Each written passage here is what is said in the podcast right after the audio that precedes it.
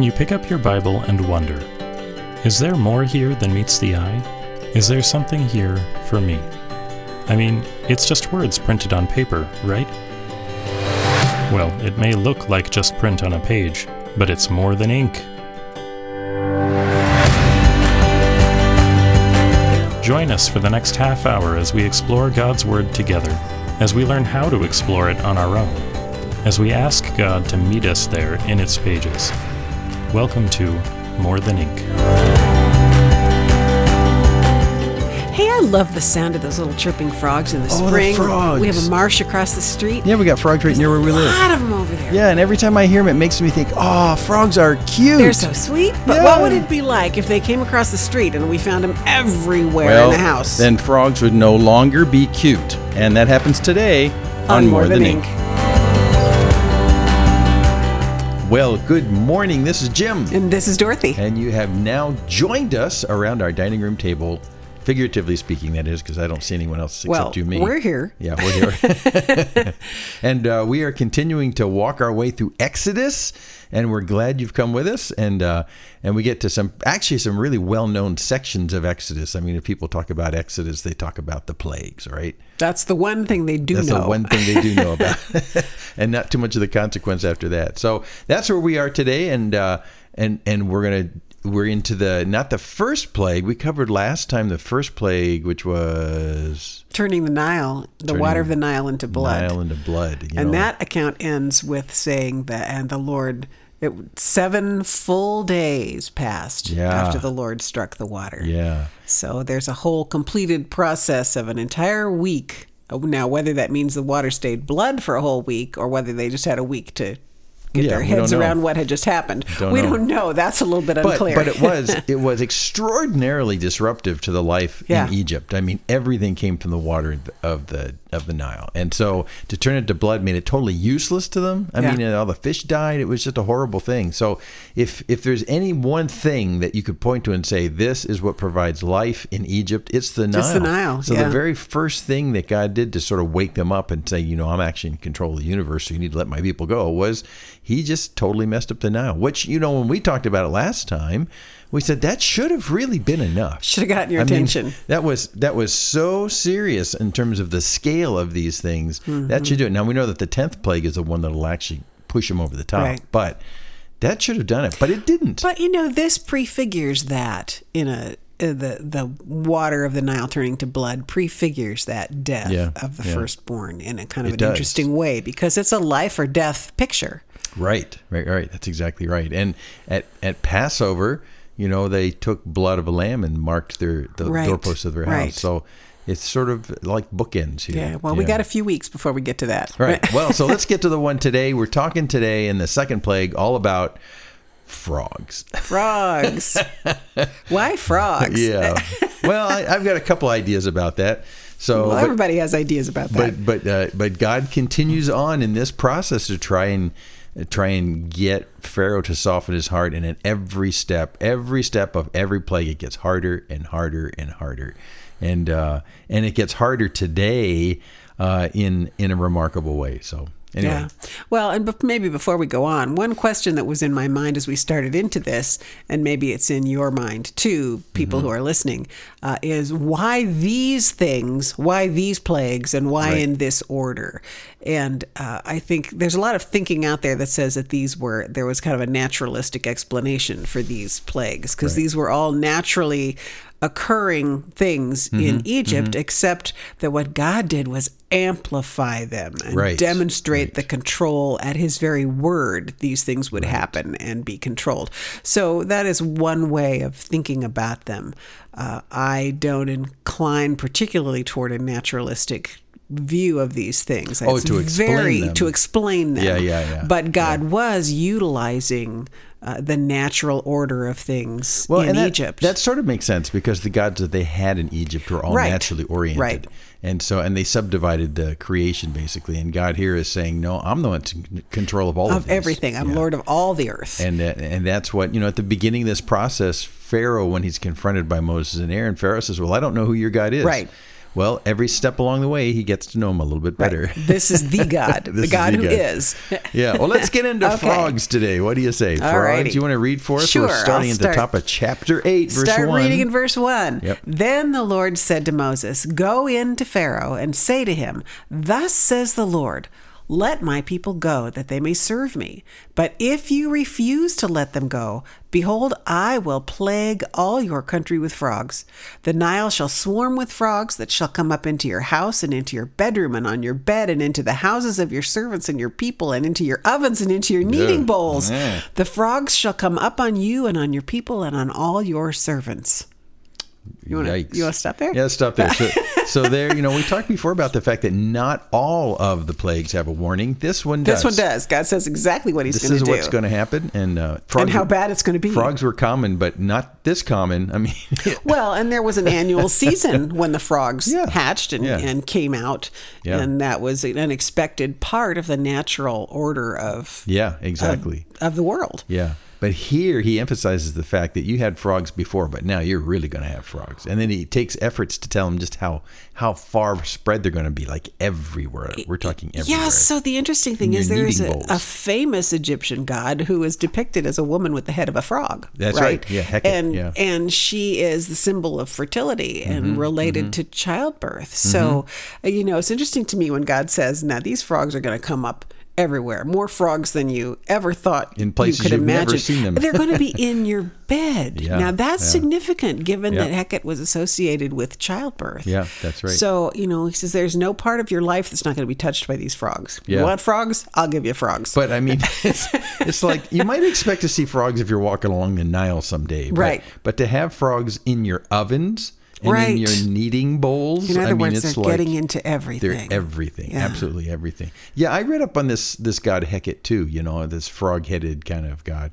And uh, uh, uh, this god was also very much associated with the overflow of the Nile, which mm-hmm. happened every right. year. Annually. Yeah, and that's kind of how, how this god got connected into fertility, because once the Nile overflowed, that's how they watered a lot of the cornfields. And then right. the corn would finally sprout as soon right. as that happened. And, and since when the Nile overflowed, you saw frogs on the ground. Right. So so it seemed kind of natural that all of a sudden the frogs are there after the water overflows and the corn sprouts. So god of fertility. Right. That also made it illegal to kill them. You could not kill frogs.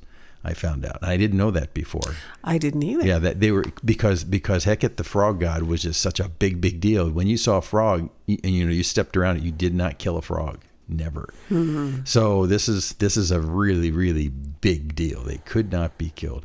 Also, there was kind of a mythology that came out of the fact that that frogs uh, are are one of the few animals that occupy two worlds, both the water world and right. the dry world. And right. so that in a way they saw they saw Hecate as as a god who was part of mankind as well as, you know, heaven and stuff like that. So anyway, that, that's the guy. So we, we really are, we're talking about, we will talk about this many times.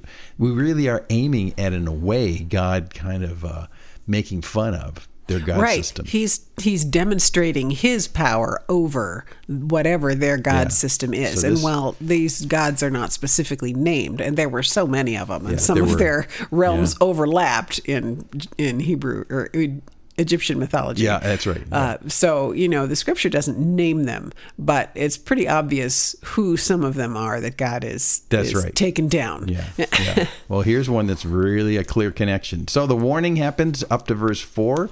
And uh, and these frogs will come on your people and all your servants. I mean, they will be everywhere. everywhere. Yeah.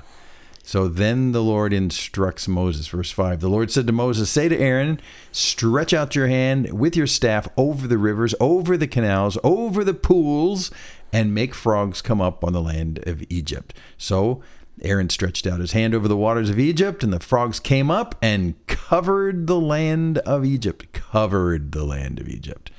But the magicians, these are, you know, the court mm-hmm. magicians, but the magicians, they did the same by their secret arts and made frogs come up out of the land of Egypt. Now, that's interesting to me because it this, is. like the snakes, could be produced by sleight of hand. Exactly. Right? If these guys yeah. were magicians in the kind of the classic sense, yeah. then they had tricks. They had unknown ways sure. by which they could trick you. Yeah. And yeah. that's probably what was happening here. And that's what's going on here. They're kind of, it's kind of a uh, competition between the magic of Moses and the magic of these. Right, and, right. And, you know, well, actually, they would, they would have meant something to me that if they had, if they could instead of making more frogs, if they could make less frogs, uh, undo the frogs I, that were I would there. Say, yeah. Hey, now we got a real thing going on here, but that's not the case. All they do is kind of add to the problem by saying, well, we can do that.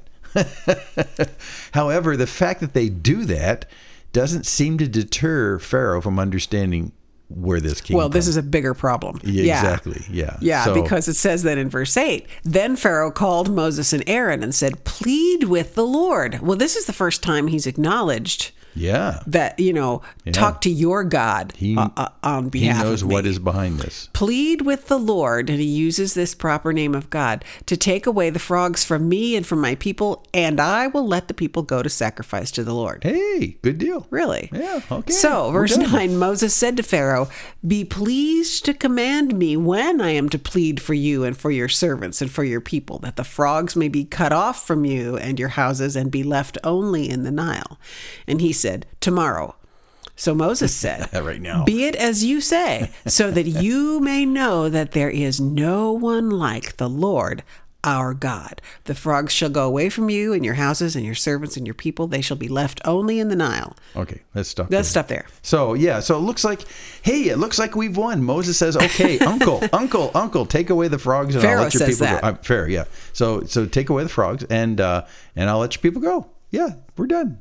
Yeah. Well, not so much. Not so much. Don't read too much into it too quickly. But but here, yeah, you're right. In verse eight, this is the first time that Pharaoh has actually out out loud said, right, "This is coming your from, me, from your God." So you would you plead right. with your God for me? I mean, you have you have the connections evidently. So would you do that? And because uh, if you do that, then I'll let your people go sacrifice. The Lord. Yeah, he doesn't say he'd let the people go. No, he says he'll let them go do go their sacrifice. sacrifice. Right. It was the the easy thing. Yeah. Yeah, and uh, and and so Moses says, Moses says, you know, okay, if you're asking me to do that tomorrow, I'll do that. And because it's going to happen, then you'll know there's no one like the Lord. And he's right. talking about the God system. There is no one like our None God. None of your puny little yeah. gods are like your, this God. Your, your Hecate right. God, your frog God is not even like that. Because yeah. our God controls the frogs, yeah. So so again, we're back to Pharaoh coming to a further understanding of who the real God of the universe is. And so Moses says, you're going to get an understanding. So... Now, does it strike you at this point that we're seeing Moses grow? Because if you, well, because if you think about up to this point, prior to this, he had complained, oh, I'm not adequate. I can't mm. talk right. I can't do these things. But by the time of the second plague, God says, yeah. go do it. And he just goes and says it. Just does it. Yeah. And then here, you know, the way he responds to Pharaoh, he says, now, okay, you command me and I'll plead for you. Right, he's mm-hmm. kind of stepping into his role as the yes. as the intercessor yep. here. Yep. Um, you plead for me, or you be pleased to tell me when, and tell I'll pray when. Then. Tell, tell me, me when. Tell me when, and I'll do it. Yeah, in fact, this is the fulfillment of what God told Moses. He said that Pharaoh will kind of treat you like God. Right, right. And so, so Pharaoh wants to make a message to God, and he goes directly to Moses. Right, so the right. connection's there. Also, I would happen to think that after the whole Nile blood thing, that Moses' confidence is yeah, kind of up right. now. He right. sees what's going on. But know? he's becoming much more bold. He yeah. doesn't question the obedience that God recalls anymore. And he uh, he just steps into this role of saying, yes, I will talk to, to the Lord yep. God for yep. you. Yep. Because well, that's that's what he's called me to do. That's what he's called me to do. Well, let's see what happens. So uh, where'd we leave off? Well, I want to say one more thing about oh, okay. twice we're told about the frogs being left only in the Nile. Yes. Right. Well, that's the natural order. That's the expected order. That's, that's where you expect be. to find frogs. Yeah. So what God has done here is he's just demonstrated, hey, I am over the natural order and I will cause these frogs to step way out of their natural realm and invade yeah. yours. Well, they shouldn't be in your ovens. Right. So... Yeah, so we'll put but, them back to where they're I'm supposed the to be. I'm the one that will yeah. put them back where they belong in the first place. Yeah. Well, and it's interesting, if you go back to verse nine, he says that the frogs may be cut off cut from off. you, which mm-hmm. is always a euphemism for dying. Dying. Yeah, uh-huh. so, so, which is something that they can't do. They can't kill the frogs, even though, you know. So that makes that a much more significant statement. Yeah, yeah, they'll be cut off. It says God is the one who will take their life away. Yep, yep. Okay, so we pick up where? twelve? Is that where we are? Uh, I think that's where we left yeah. off. Okay, so Moses and Aaron went out from Pharaoh, and Moses cried to the Lord about the frogs, and he had, as he agreed uh, with Pharaoh, And the Lord did according to the word of Moses. The frogs, That's fascinating. The frogs died out in the houses and the courtyards and in the fields, and they gathered them together in heaps, and mm, the land stank. Can you imagine? Yeah, let's just leave that there for a second, because... Uh, you know what just struck me, just as you just read it, is we always see Moses doing according to the word of the Lord, but here mm-hmm. we have the Lord doing according to the word of Moses. Yeah, that's true. That's a that's a really interesting turn yeah, yeah. of words there. Yeah, because I've always wondered, you know, earlier here when he has this dialogue with, with Pharaoh, um, he says, this is what's going to happen. Well, we don't get a glimpse of God telling Moses, tell Pharaoh this is what's going to happen. Right. Moses just says, this is what's going to happen. Mm-hmm. So in a way, I, I've always wondered whether or not Moses was, his boldness was here to say, well, I'll I'll tell you what God's going to do, and God will do it. And in a sense, God's following Moses' lead in a way here, because he's or saying the Lord had made clear to Moses what he intended to do. No, he could have, but he doesn't tell us that. In other places where he has discourse with, with Pharaoh, he tells us ahead of time that God told Moses, now Moses, you tell him. So I've, I've always wondered, I, we don't know, even if it's not recorded about God telling Moses what to say to Pharaoh, it is kind of interesting about what you just say about God following mm-hmm, the word of Moses. Mm-hmm. It kind of supports me to say, well, maybe Moses in his faith said, well, God will do this, and here we go. Yeah. And God does it. Yeah. Well, and as history goes on, you know, Moses is the one who writes down the law and delivers it to the people. And yeah. so the word of Moses and the word of the Lord become kind of synonymous. Yeah, more and more. Yeah, exactly. So that, that could be what's going on right here. So so Moses cries to the Lord about the frogs, and uh, and they all die out. It's interesting. He doesn't say all the frogs in the universe die or the frogs in the Nile die. Just the ones who are out of place. The ones that, well, it doesn't say they died in the oven and the kneading bowls. Well, yeah, that's true. They died out in the houses and the, the courtyards. The implication is they died out in the house and they're no longer in the oven or the kneading let's bowls. Let's hope not. Yeah, let's hope not. So now we have a whole bunch of dead frogs. Again, something that by law they could not do. They couldn't even kill the frogs. But now God has, that's the miracle. God has killed all these frogs. Woof, just like that. In a very short amount of time, the frogs are all dead. But the people still have to deal with the carcasses. Yeah, I think that's great. Isn't that interesting? And they, it's pretty graphic. They swept yeah. them up in heaps. Yeah. And yeah. can you imagine big piles of dead frogs? Oh, man. No, they surely did stink. Oh, man. Yeah. So if they had to endure the bloody Nile for a week, enduring these piles of frogs for who knows how long is kind of a constant daily reminder of what just took place yeah. in their lives. Yeah. Yeah, just well, and thing. We don't know exactly the time frame or how long it took for all of these plagues to unfold. Mm-hmm. Some of the, this one mm-hmm. seems to have taken place a week after the Nile turning to blood. We're yeah. we've, we're given that at seven least. days. Yeah, at least. But you know, later on, when we'll find one happens when a certain grain was in the crop, and another mm-hmm. happens when a different grain was in the crop. So, you know, that's a period perhaps of months in between. So yeah, yeah. Uh, it, this is going to be a drawn out process yep. here. Yep. Yeah. Yeah. Say the land stink. Well, they don't stink the first day you sweep them up, right? That happens right. a day, two, three right. days, four days later. Right. You begin and, to detect the smell. And, you know, it occurs to me, since this is such a such an in-your-face uh, confrontation with one of one of the really principal gods of of Egypt, uh, you know, in our lives, when we invest our trust in something that's not a god, but we invest in it like it is a god, we'd call that modern idolatry, where you you invest in it or you look to it and you hope that it'll provide for mm-hmm, you provide money life. And stuff like that. Do that. I invest in the money and I'm sure it's going to return back to me life. Da, da, da, da. So you look to it for the essence of life. That's idolatry. It's isn't it often the case that you do that thinking this will return back to me life, this will bring good into my life, and in the end, all it does is it stinks up the land. Mm. All it does is rot in your presence, and you realize that the promise is not what you thought it was going to be, and then you have to live with the aftermath mm-hmm. of that kind of stuff. And during that aftermath phase, like they are here with the aftermath of the frogs, during that whole aftermath stage, you do some deep thinking, like maybe I was deceived about what this could really do, what this would really provide for me in life, you know, and maybe with this, with the wreckage of this piled around me, like the frogs in piles, maybe I need to reconsider that I put my faith or my trust in the wrong thing. Yeah. You know? So that it just has a very strong corollary to me, because God gives consequences to sin and consequences to us investing in gods that are not him. And he allows us to get hip deep in the repercussions of that as mm-hmm. a way for us to kind of get our head straight about what was I thinking kind of thing. So, and, and that's exactly what happens here. The god of fertility is now dead right. in piles on the ground. Right. And that sets me thinking about Egyptian women who were pregnant or maybe in labor during this time. Mm-hmm. And what what was it communicating to them? Yeah, that yeah. this thing that they regarded as a token of favor of the gods yeah. uh, was dying outside the door. Yeah. And in fact, I read somewhere that, that pregnant women often wore frog right, amulets. Right, frog amulets. Just to kind of guarantee the birth. Uh, right. And the birth was always parallel likened to the overflow of the Nile, too. So it's like, you know, oh, man, can you imagine wearing a frog amulet, you know, hoping to the gods that your your delivery is going to be okay. And now outside the door are these pi- mountains, piles of frogs. It's like, well, maybe this mm. god is not going to provide for me like I thought. Hmm. Yeah, maybe. Yeah, I just I just find it I, I find it impressive that God allows us to live with the aftermath of our poor mm-hmm. choices for us to kind of think some deep questions. That's all.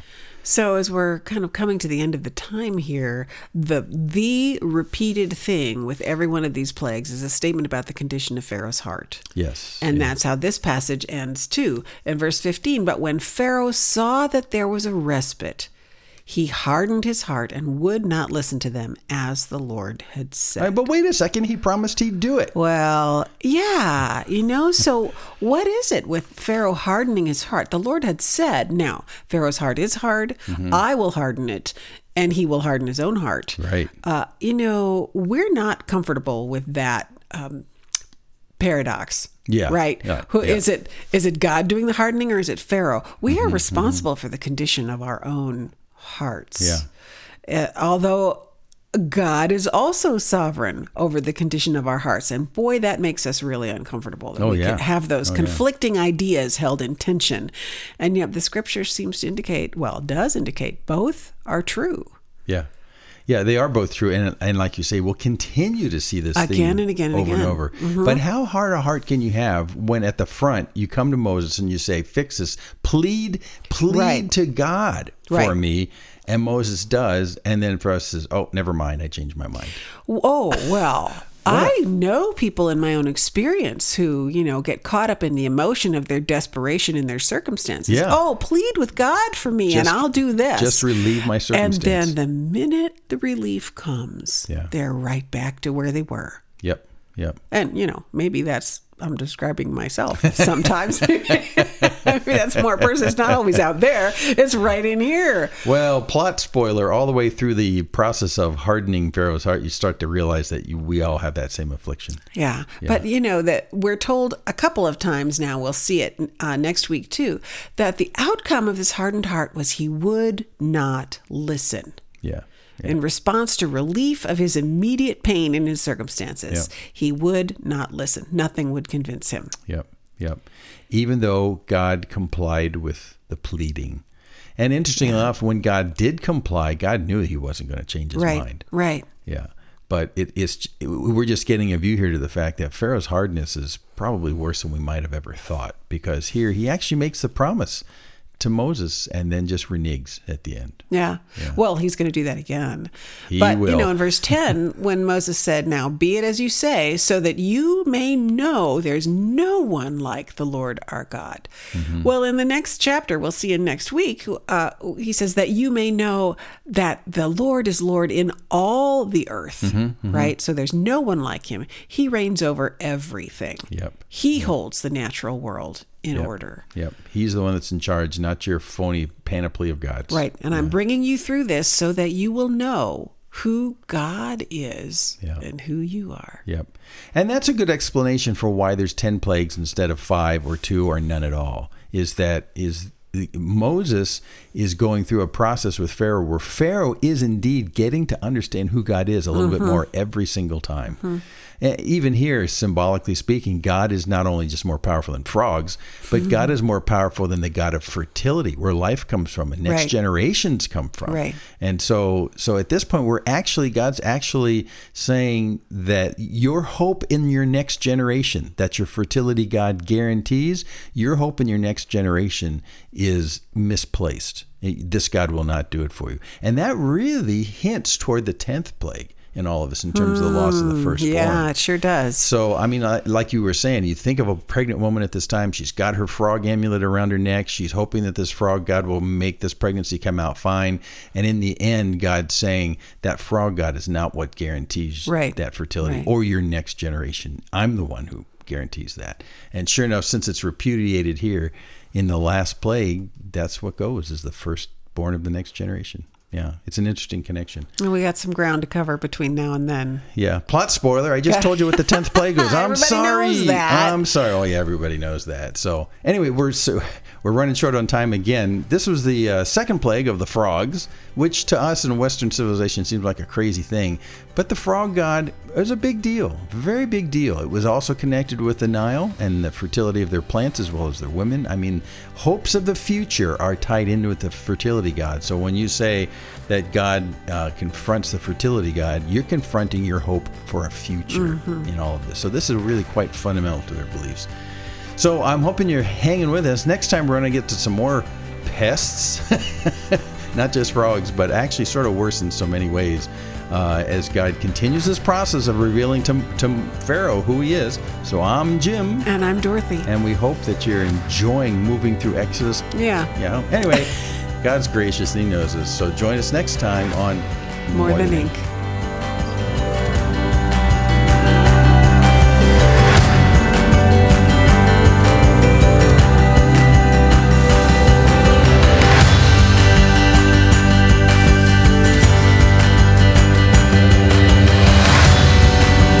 More Than Ink is a production of Main Street Church of Brigham City and is solely responsible for its content.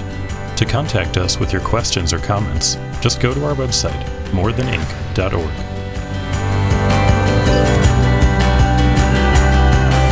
That was pretty good. Frogs are no longer cute.